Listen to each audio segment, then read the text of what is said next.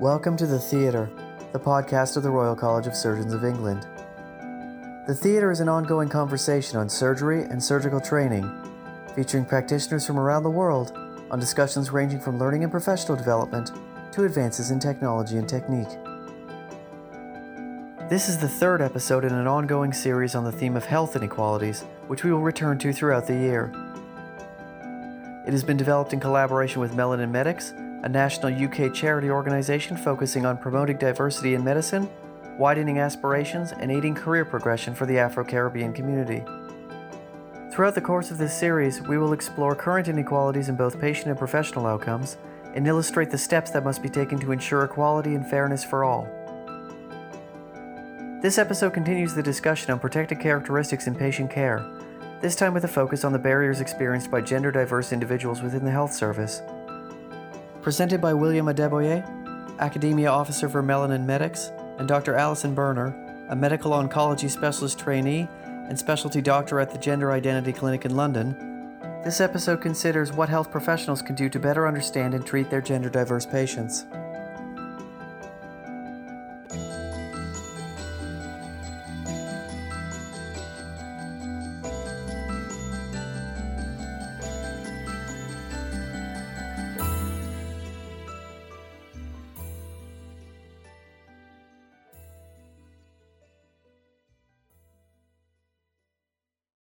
Hi, and welcome to this episode, which is a continuation in the Health Inequality series by the Royal College of Surgeons in collaboration with Melanin Medics.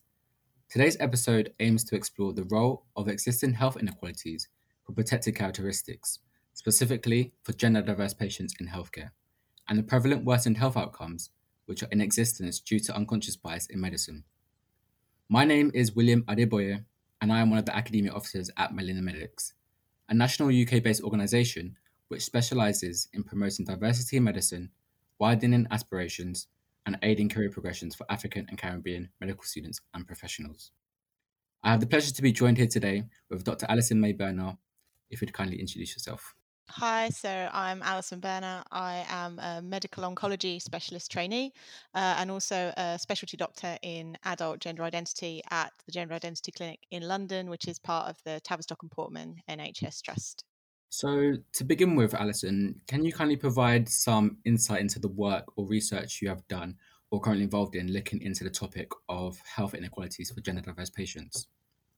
Uh, absolutely. So, um, I first got involved in this area because as a junior doctor, I observed um, some level of, of stigma um, towards gender diverse patients on the wards. Um, and then taking up oncology as a specialty, I realised that there was a real lack of um, research into health inequalities faced by gender diverse patients in that specialty and then also more broadly. And it's one of those things where I've chased the butterfly, and the more I've become involved, the broader my work has become um, I actually followed that interest to the door of the GIC, um, who said, "We quite like you. Would you like to apply for a job? And we'll support you to look into to work in in health inequalities." So I see patients clinically there, um, and then I've also undertaken a number of projects. Um, so a lot of work in screening, um, so looking at improving access for cervical cancer screening for trans men and non-binary people, um, some work looking at other types of screening, such as uh, breast screening or uh, screening for the endometrium, um, which is particularly important in trans men uh, who are on testosterone or non-binary people that are on testosterone uh, and i've kind of widened my my interests as well to think about um, broader lgbtq identities and how those people are treated within oncology and the attitudes that oncologists and other healthcare professionals might have towards treating patients and how that impacts directly on their care. So you mentioned um, the attitude that healthcare professionals and other oncologists might have towards the attitude of their care so, through your work at the Gender Identity Clinic and your own experience, what are your thoughts and views about the current health inequalities faced by gender diverse patients? So, I think that they are broad. Um, I think the, the obvious thing that people think about is stigma and discrimination. Um, and that doesn't just have to be the stigma and discrimination that people are experiencing right now, but the fear of stigma and dis- discrimination that has happened historically um, that continues to create minority stress. Um, so I think a lot of the healthcare inequalities can be masked because people say, well, actually, we have all these equality laws now. And, and I turn around and say, but yes, I speak to patients in, in the gender identity clinic who are dealing with their own um, inbuilt sense of transphobia because of discrimination that they've faced over a number of years. It doesn't matter if they're protected from that now. It it, it continues um, even years on. Um, that low level that low level minority stress, or in some case high level minority stress, continues to impact for people. Um, I think there's a real lack of visibility. Um, so you can walk into to a clinic and you don't see any any imagery around that that looks like you or that fits with your identity. People are discussing parts of your care or your support network in a way that doesn't fit um, with you. Um, and then there's outright you know erasure or or ignorance to to specific healthcare issues. So for a long time and and that's now thankfully changing there was almost complete ignorance of the fact that trans men and non-binary people with a cervix needed cervical screening and they needed inclusive services. Um, and it's not just good enough to promote those services. You need to provide uh, equal access and actually equitable access. So it's not just saying you have the same right to be screened as everyone else, but actually, how can we facilitate screening that is more comfortable for you, that works better for you, that that might not increase dysphoria? How can we make this the call and recall system work better for you, for example? So, um, Alison, you mentioned um, about lack of visibility and of course, patients want to be able to feel comfortable when they go and see their healthcare providers. Now, different studies, including the 2018 Stonewall's Health Report, showed that one of the main barriers to healthcare for transgender individuals was a lack of cultural competence by healthcare providers. Now, cultural competence can refer to language, knowledge, or understanding of patients' gender. To what extent do you think that your colleagues in medicine, and particularly surgery, have cultural competence to best serve their gender diverse patients. So it's interesting that you bring up cultural competence um, because um, a, an editorial that I was recently doing some work for um, had uncovered to me that we should now be thinking not so much about cultural competence but cultural humility um, because there's a, a, kind of school of thought that espouses that how can we be completely competent in a culture of which we don't have any experience um, we can have a level of insight, but can you truly be culturally competent for something that you've never actually experienced? So I prefer to think about this cultural humility um, and the and the kind of appreciation of what someone might be going through, even if you lack that complete understanding. Um, and I think that people's experience is is of course variable because it really depends how how far embedded into the culture perhaps you are yourself. If you are someone who is lgb for example you might have an insight into um, something around minority stress something around queer identities but you're still not going to understand um, how it is to be gender diverse. If you are from a minority ethnic background, again, you might have a, a sort of an, a, an insight into some of that person's experience, perhaps around lack of visibility or imagery. If you are in a part of the country where, for example, you, you walk into a waiting room and all the posters are white, um, but but you you still won't be able to com- completely appreciate. Um, and so I think I think that that level of of competency or humility really varies. It also depends, you know, who your friends are, um, where you went to medical school, um, who you've mixed with, um, what sort of um, activities and hobbies you do, um, that might give you these different insights into all of the different populations um, that you work in. I, I, think there is more I think I think there's more awareness now that that's that that's an important thing to do to understand the different populations with whom you work and to particularly I think through mediums of things like reality not when I say reality TV, um, I'm not talking about Bake Off, um, but you know these kind of more reality documentaries or listening to podcasts um, that are you know embedded in, in cultures completely different to your own. Uh, when my friends say, you know, how can I be a good trans ally? I'm like, go and listen to a trans podcast, listen to several, get get you know get an insight into what the real issues are, not what you read in the Daily Mail.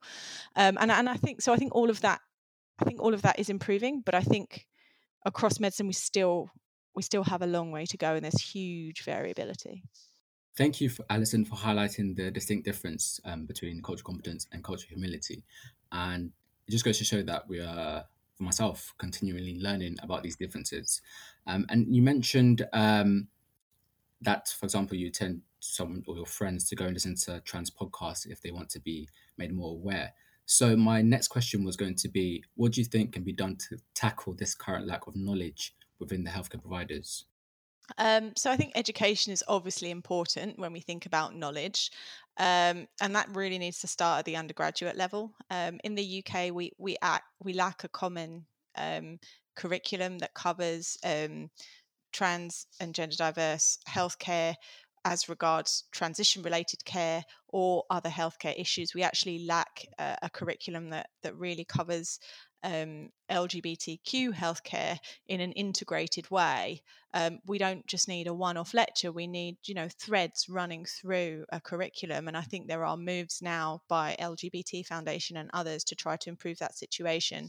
Um, but there's some great work being done already. But it's at individual medical schools, and it doesn't always receive the attention and funding that it deserves. I know, for example, um, UCL has done some great work with their curriculum, and then that needs to follow through um, into the postgraduate curriculum where you would expect you know better technical knowledge but also something around um, kind of good leadership um, from more senior medics in terms of you know making sure that you know principles of equality are upheld um, that ways of behaving are you know second to none within the leaders of a healthcare team and that filters down to anyone else that might be coming in and, and might not be behaving in in the best way. So thinking about using the correct pronouns checking identity in the right way being respectful knowing what somebody's legal rights are knowing where to direct them to for more information.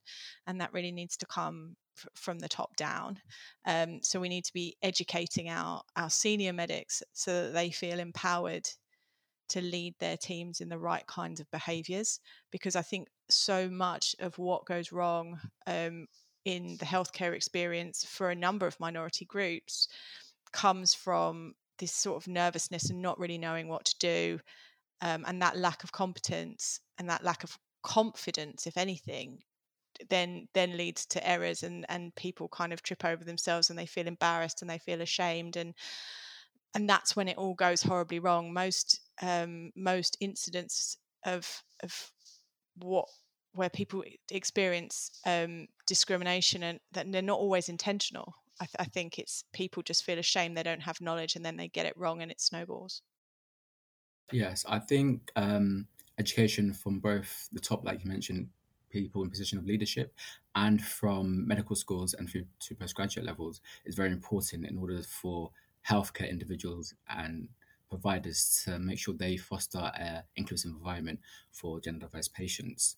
Um, throughout your career in general medicine, would you say you have seen positive change in clinical practice? And I was wondering um, if you could share any about any possible success stories or where you think good strides have been made to help foster this more inclusive and welcoming environment. Um, so I would I would still say that I'm relatively young in my career. Um, I I certainly don't any longer see some of the discussions that I thought were were in in ways discriminatory from when I was a junior, but perhaps that's because I'm no longer in those uh, those particular you know meetings or or discussions where I might um, witness that. So these were things around um, the discussion in a morning meeting being more based around whether the patient should go in a in a male bay, a female bay, or a side room, and not about what was clinically going on with their care. Which you know that that's not what that that morning meeting is about. Um, and um, and, and I, I would like to think with the publication of guidelines, things like that no longer matter um, and no, sorry, no longer happen. Um, I think I, th- I, think that things have improved, um, but I think we stand on a precipice because there are, you know, there's a consistent um, anti-trans movement being covered in the press and in political spheres and as long as that's allowed to continue there you know there will be a subset of people um, everywhere and unfortunately that may include medics who think that unacceptable behavior is okay um, and that's something that we need to stamp out. Um, with regard to you know to positive things that are happening there are many. So a big stride forward um, was having um, sexual uh, orientation and gender identity included in the census and it should be coming into healthcare data. Now, the census may not have got their question 100% right on this, but actually being able to monitor properly, and I'm, I'm reliably informed by the National LGBT Advisor that the healthcare related question um, on on trans status and gender identity will be much better. It's actually two questions. Um, you know that will enable us to understand more the population and and their needs and you know the, the phrase that's often often used is that if you if you don't count us we don't count. When i'm planning research or planning healthcare interventions people say well okay what you know what, what's the trans population in this area? And i have to say I, I i don't know. I can give you a broad estimate but i i don't know. And and that that stops us getting the proper investment and, and funding for improvements. Um, so I'd say that's been a you know that's been a real major stride um, in in recent times. Um, on a on a personal level, I know that we've been able to to provide some really amazing holistic care at um, through well through the gender identity clinic where I work in partnership with other healthcare teams within the country for patients with cancer, where we've been able to work together um, to, to, integrate that person's cancer care and their gender affirming care where it's been relevant. Um, and and I can think of one particular case uh, where that patient who sadly is no longer with us um, was so grateful for for having that that extra support and and so there's been there's been big changes on a national level and, and we we continue to try to make big changes to, to individuals as well I think um, it's incredibly important for all healthcare providers and people within and professionals to remember that we're here to help serve all patients, um, irrespective of their background and their gender. And this is something that we should keep in mind in everything we do. Um, I just wanted to ask: Do you are you aware of any initiatives or techniques um, that perhaps the Royal College of Surgeons or other healthcare organisations can adapt towards for gender diverse patients? So, um, one really good um, initiative, again by LGBT Foundation, is is the Pride in Practice initiative. Now, that's mainly aimed at primary care, so it started with um, education of GPs, um, but has broadened to include um, other community groups such as dentists and pharmacists, um, and that really has um, has aimed to provide kind of a core training um, around LGBTQ identities um, for staff at all levels, and it it allows um, awards to be given for different practices. So it asks them to do a certain level of monitoring, um, to uh, to have a certain amount of visibility, provides basic training to healthcare staff. Um, I believe that that you know that continues to expand and and a similar sort of thing um, would would be a fantastic idea um, to kind of adopt within within different royal colleges um, i know that there's work being done by the rcr because it's something that i'm involved with to to again improve education and training um, around um, sexual minority groups and then also uh, gender diverse healthcare issues. Um, I think what's really important is that we try to we try to standardize um, this education as much as possible, and that's something else that LGBT Foundation are being involved in, um, and that and that education and initiatives that are adopted are trans led. Um, there's um, and and I think I'm acutely aware as someone who is cisgender coming onto this podcast and talking about it is that you know don't don't just listen to me go out and listen to your gender diverse t- patients and your gender diverse colleagues and and take up initiatives and training that that is on offer from them. Um, I work with a fantastic charity called Live Through This, which is um, for LGBTQ um, people who have been um, who have experienced cancer, um, and their founder is non-binary, and they do a lot of training, um, and and again that can be uh, taken on by by individual hospitals um, or by by wider groups. So I think that's really important. Yes, so the Royal College of Surgeons have previously mentioned um, establishing a diversity in surgery group as a new way to influence policy and advocacy work. So this will aim to tackle racism, sexism, and other prejudice within surgery. Potentially having members within this group that can advocate for gender diverse, patients would help affect change. My question to you is Do you think that this is a feasible way of driving change within the college? And how can we make sure that this is a value adding initiative and not just another idea?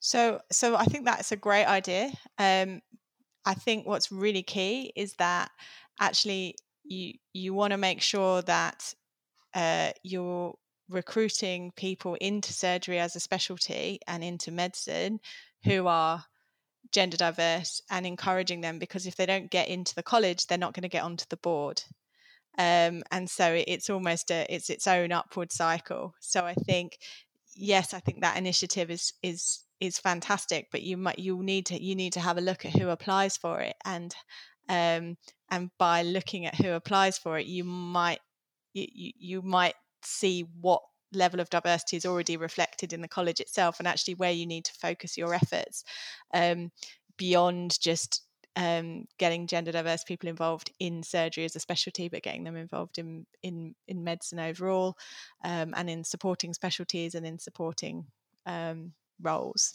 Um, but I and I do, but I do think it's a fantastic idea. It also helps think about a bit more about intersectionality, um, which is a, another buzzword at the moment, and is so is also so important um, to understand that you can't you can't consider any one minority group as homogenous and that you know everybody will be a bit different and many people have or uh, you know have identities which uh, cross a number of, of minorities and they might face different challenges again.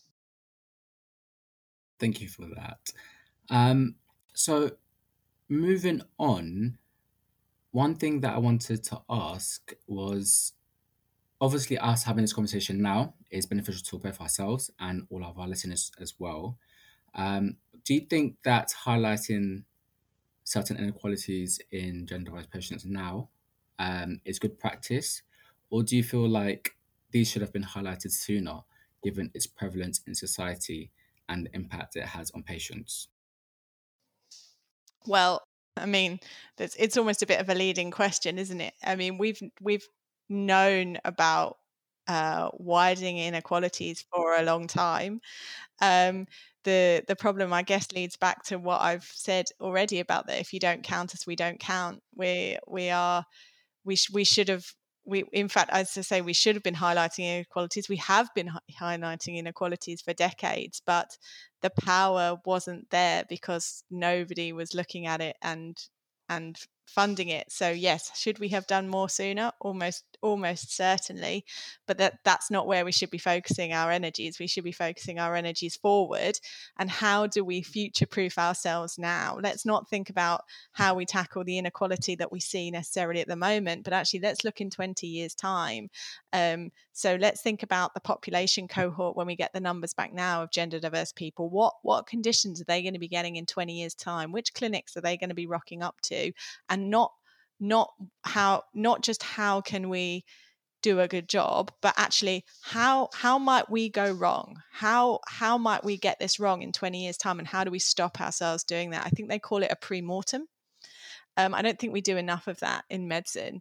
So not just thinking what can we do right right here and right now but how do we get ready to avoid ourselves causing greater inequalities in the future? And i think that's where we should be focusing our energies. Let's let's aim to be the best healthcare system in the world when it comes to treating well, treating all minority groups, but treating gender diverse patients in particular, since it's the subject of this podcast, we have a national health service. We have equality of access. Let's make that equity of access. I think you touched upon something that's really important there that we've known how it was in the past and we're currently living and we're aware of what it is now. So hopefully in the future we should, like you mentioned, preempt what could potentially go wrong in order to mitigate those um, those things that happen then. So I think that's um, very, very important there. If I might ask you a more personal question, um, what challenges have you encountered in the course of your career with regards to your surgical colleagues' understanding of gender medicine, and how might it impact patients? Um, so I have um, not come into a situation where I have met surgical colleagues specifically who um, who have created barriers to healthcare for trans patients. Now I'm aware that that probably does happen. Um, but I personally haven't been involved in any particular situations. I'm very privileged to meet a number of, you know, incredibly skilled and, you know, well informed surgeons who work specifically in gender affirming treatments. Um, and then outside of, of my practice in gender identity healthcare, in, in my work within oncology and within medical training, say none of the unfortunate situations that I was involved in um, did I kind of firsthand witness any behavior that I thought I shouldn't. Um, what I think is more of a challenge is and that I see through my work trying to facilitate better oncology care for trans patients is merely around a lack of of knowledge and awareness of um, of where one might need to kind of go the extra mile. Now, those I don't know if those surgeons are using the right pronouns. I don't know how those those clinical consultations are going. Um, but what I know is I probably don't get asked perhaps as much as I should do about okay, well, what should we do with this patient who's had um, who's who's had a breast cancer, who's trans, for example? What do we do about their estrogen? Um, you know what do, that's you know that's the domain of not just an oncologist there'll be a whole breast team involved um, so it's it's more around that that little bit of extra thinking of of where what things might be important and and how do we how do we continue to provide good care for that person in a in a joined up way so that actually one person doesn't start saying oh maybe you shouldn't have your hormones and then that person panics and then um, and then there's a, a long wait for to hear back from a gender identity clinic and it, it it's it's it's the it's those extra little nuggets of knowledge that would just help for a better patient care experience overall um, and it's why i would advocate every healthcare professional who has not covered it as part of their undergraduate or postgraduate training to to to do some reading and just to just to sit and think about what would the experience of a gender diverse person in my clinical practice be um, where you know w- would i would i be giving them the level of care that they require and, and where might i need to go the extra mile?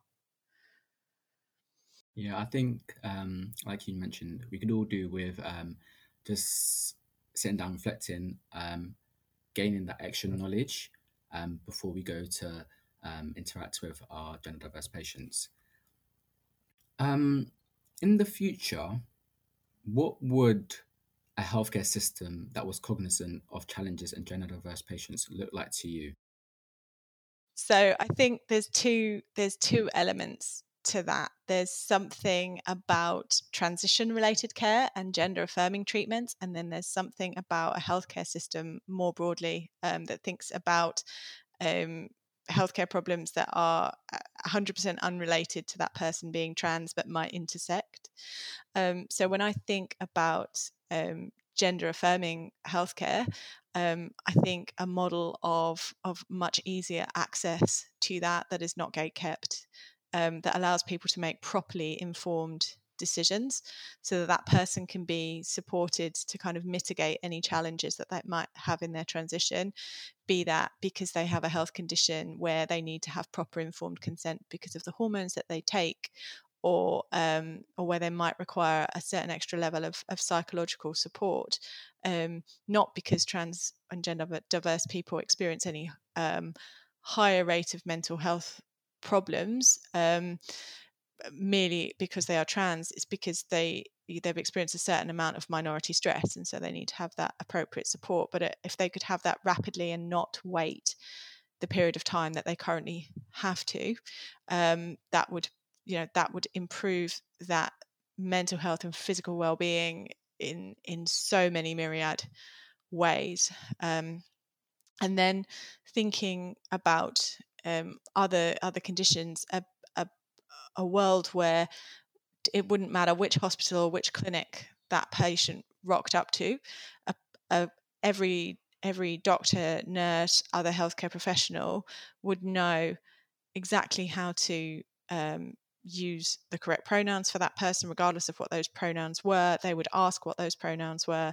They would um, know um, that they needed to check in about that person's identity and know to allow them to self identify.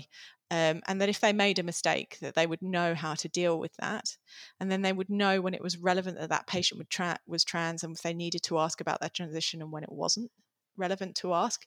Um, and they would know where there might be an intersection of whatever condition they were treated with that person's gender affirming care. Um, and again, where there isn't. And if they needed more advice, they would know where to go to and they would know and have the confidence um, with of how to, to handle that.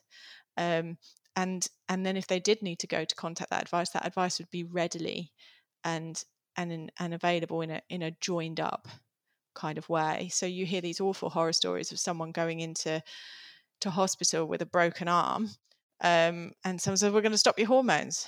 Why are you going to do that? Of course, this, this, poor person's broken their arm, and the next thing you're saying you, you're going to take away something, you know that that is part of their their their well being, um, and and thankfully that that doesn't happen as much as it used to, but there are still places where it does happen. Um, and and so I guess that's my vision of a, a much a much improved healthcare system. Before I bring this to a close and ask some more closing questions, um, we've talked about how professionals um, need to take a holistic care, a holistic nature into. Um, I'll, I don't I don't know how to phrase it. Um, Can I ask a question? Um, I'm really curious. I'm this is this is the producer speaking. Um, I'm really curious as a trans person um, about how I feel like I feel like what I get a lot of is like people kind of acting like kind of pronouns being the kind of be all and end all of patient care. And like if you ask someone pronouns and you get it right most of the time, like that's most of the battle. But I'm really curious as to what kind of follows on from here from what you were saying earlier. Like, what does a wider picture look like? What does it mean to you know treat someone with dignity in the hospital? Because it's one of my greatest like fears is to end up is to like be taken to the hospital unconscious for some reason. So how do we kind of get beyond a discussion around this sort of thing that isn't just very superficial? Because I think like pronouns are great that's fantastic but that's like a tip of the iceberg kind of thing like that's a thing that like makes people feel nice if they can get if they get people's pronouns most of the time. Does that make sense? I i i, I absolutely agree that it needs to go so much beyond that. Um i appreciate what you're saying and i i i have heard so much a similar fear from my trans friends and colleagues. Um, when they think about accessing healthcare it's not what just people are saying to your face but what do they genuinely think about you when they treat you. Um, and and i that that goes back to that competency versus humility thing right? You want people to actually empathize and and if they've got a discriminatory attitude somewhere subconsciously you you want to work out how do you get people to ditch that? Um, and and i guess what you do you how do you fundamentally change people's thinking and get past that that prejudice? And you you need to give such a level of immersion and education and that it becomes you know it becomes ridiculous to even conceive that someone would treat a person in any different way you know? Why why would you not treat a trans woman like a woman like any other woman? Like why why would that be acceptable um, and and that's a that's a real challenge. It's something that I, i've touched on in a couple of articles that I, have written and, and we've discussed as a group of authors like what what is that? How do you make that happen? And i think you you need to get to this critical this critical point within within a culture, within an organizational culture, and within a, a countrywide culture to just make it entirely unacceptable. And and stamp it out. And I think education is only education is only the the baseline of that. Um, and I think it comes back to that leadership point as well that you need to make sure that the people the people in power uh, you know none of them hold those kind of beliefs that and that people genuinely, you know, people meet enough gender diverse people to understand that it's just another group of society. I, I, you know, I, but I, but I agree. I think, I think education is the starting point. Leadership, changing organizational culture, um, and changing, changing national culture. That's a whole other, that's a whole other thing. Um, but it's not easy. It's not easy, and I think it it must be it must be terribly frightening and the only way i can relate to that myself is um, so I'm, I'm a bisexual woman i was married to a woman for a number of years and there were countries in the world where i said i'm never going to go because i don't know if someone catches me looking or holding hands in a particular way if if i'm going to get marched you know to to the nearest wherever and get stoned to death and and I genuinely said to my to my partner at the time, "Well, we're not going." Um, you can't say that in healthcare, can you? You can't say, "Well, there's I'm just not going to go to hospital." Sometimes you just have to, um, and it's yeah, it's it's it's it's a big challenge. But hearing hearing that fear, if if if more people like yourself could could be heard as part of this training or education saying those things i think people would people would relate. We need more gender diverse voices in the media, in healthcare, education, you know, involved in in every rung of life to change that culture because people won't appreciate that experience unless they hear it firsthand. Sorry, William, I totally just broke the fourth wall here and and, it's great. and stepped out of my producer box when I maybe shouldn't have. Well, but uh, I love um, that segment. I love that about Radio One. I know I'm told I'm I told I'm told at 33 I'm too old to listen to Radio One, but they ask the producer stuff all the time, which I love. Um, William, uh, William, did you have uh, did you uh, did you kind of think of a way to phrase your question? Um, yes, it was linking back to um, how Alison mentioned if more transgender individuals came and spoke about their cases. So there have been a few direct studies um, on self-reported cases, um, but it's quite difficult to make these widely known within healthcare. And so there are a few national level investigations um, into um, gender diverse patients inequalities in healthcare. So I was wondering how might this be overcome in the future, and how might we see a better national change? Obviously, national change takes time, but it's something that we can perhaps start to think about.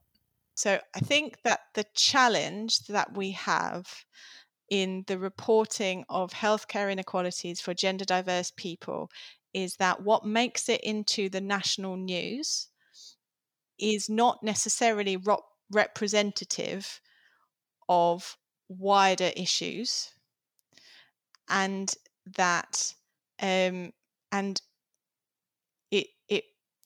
it isn't necessarily given the proportion of airtime um, that reflects its impact on the individual population. So there are issues that you know have been huge barriers to equality for gender diverse people for many many years and they get swept readily under the carpet and there are things that have affected a few people that have made very major national news and caused quite a political storm um, and are not necessarily reflective of an entire situation. Um, how we improve that once again is is making trans voices at the forefront. And again, I'm, I'm aware that I'm saying this as a cisgender person talking about trans issues on a podcast. And what I often tell my colleagues is that any opportunity that you have, you you hand the mic to to the gender diverse person that you're working with and it, and I don't mind saying that I spoke to a number of friends and colleagues before accepting to come on this podcast because I was concerned that in this instance I hadn't done that. Um, I think I think we need to lobby media as much as we do the government for parity when it comes to coverage of of inequalities, healthcare or otherwise, um, for this group, and encourage more investigative journaling, uh, journalism, and for that journalism to to make it. Um, I, th- I think that's incredibly important. Um, an example is the fact that I, you know, a piece of research that I that that we have had out online for a time, you know, has been repeatedly dropped and not covered as yet because it, you know, because other issues took the fore when you have uh, when you have some other things being reported that seem that that have not been at you know at the forefront of of inequalities and that have they but they are they they get the media attention because they're controversial and they cause they cause spin. Uh, I, I, guess what one thing that's really worth worth, worth thinking about is, is, for example, the gender recognition certificate process. So there was a huge uh, there was a huge consultation on that, and then the decision that was made regarding um, gender recognition certificates, which for context are those which allow gender diverse people to change their birth certificate. So they can already change their passport or their driver's license very easily, but to change their birth certificate, which enables a, a number of legal processes, um, they require a gender recognition certificate. And the process for that is arduous and it costs a lot of money and it takes a lot of time and you're not guaranteed for it to be accepted. Um, and there was huge, um, there was a huge uh, consultation on it and what was decided as a result of that consultation was in almost entirely at odds with what the consultation found in terms of an increased ability to self-identify using that certificate and to make the process easier. And one of the biggest issues um, for um, within the gender diverse community that, that that consultation should have tackled was recognizing non-binary identities and it didn't. The consultation didn't even look at that. Um, but did it make it did it make headline news that the government just went and ignored a massive chunk of the population? No it did not. Yeah i think coverage um, goes in unison with education as well and both of them um, along with other initiatives and methods, would really help drive change and affect change within the healthcare system. You've mentioned over this conversation um, a few learning points or advice that our listeners can take away with us today. Um, but my last question to you would be if you could share three key learning points um, for all the healthcare providers listening today and how they can incorporate that into their clinical practice, what would they be? So I guess my three key points. Um, the first one, inspired by what we've what we've very recently talked about, is to challenge your biases, your conscious and your unconscious biases, and try to catch yourself um, when you're treating all types of patients, um, and look whether that bias, and in this case, it might be against gender diverse patients, is driven is driven by your lack of of confidence in your own knowledge and ability and skills. Secondly to follow that up is is undertake some formal training even if it's self-directed. Go um, there are many kind of good online lectures e-learning. There's a great module by the lgbt foundation. Um, go and and educate yourself. Um, speak to gender diverse patients and colleagues. Now be careful there because um, very often um, people in minority groups are expected to be the educators and that can be quite exhausting. But if you if you approach them in a in a sensitive way and as you know how do you feel about this? and and you know that method of kind of gentle inquiry then my experience and and say what my friends and colleagues who are gender diverse tell me is that you'll usually be met with with with a positive response Um, and thirdly, is that um, you will get it wrong. Um, if you are not a member of that community, at some point you will put your foot in it or you will make a mistake. Um, and that won't necessarily be up of un- unconscious bias or ignorance. It, it's that you know you, you you haven't lived that life. There will th- there will be things that you will not think of or consider because we all have our own individual paths and our you know you, you'll do that with everybody and it's not to it's not to to think well if i'm going to make a mistake anyway there's not point in trying but when you make that mistake do not make it about you um, because don't make that trans or non-binary person feel bad that you made the mistake about their identity. Apologize and move on.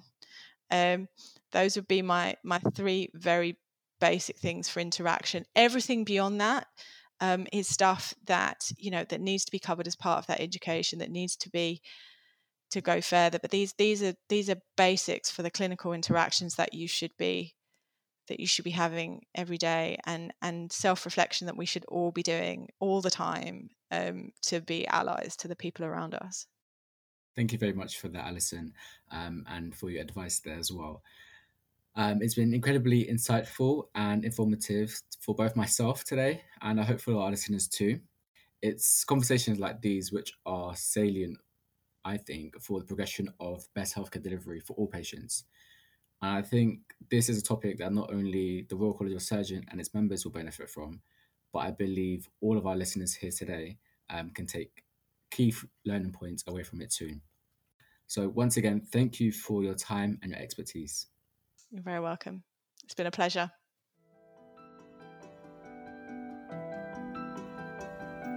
Thank you for listening. The next episode of our ongoing collaboration with Melanin Medics will discuss socioeconomic inequalities in relation to patient care, featuring Neena Modi, Professor of Neonatal Medicine at Imperial College London and President elect of the British Medical Association.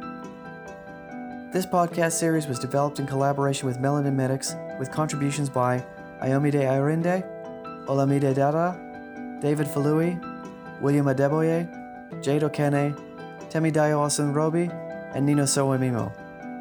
Please see the show notes for links to articles referenced in this episode. Don't forget to subscribe to the theater wherever you get your podcasts, and for further updates from the college, please visit our website or follow us on social media.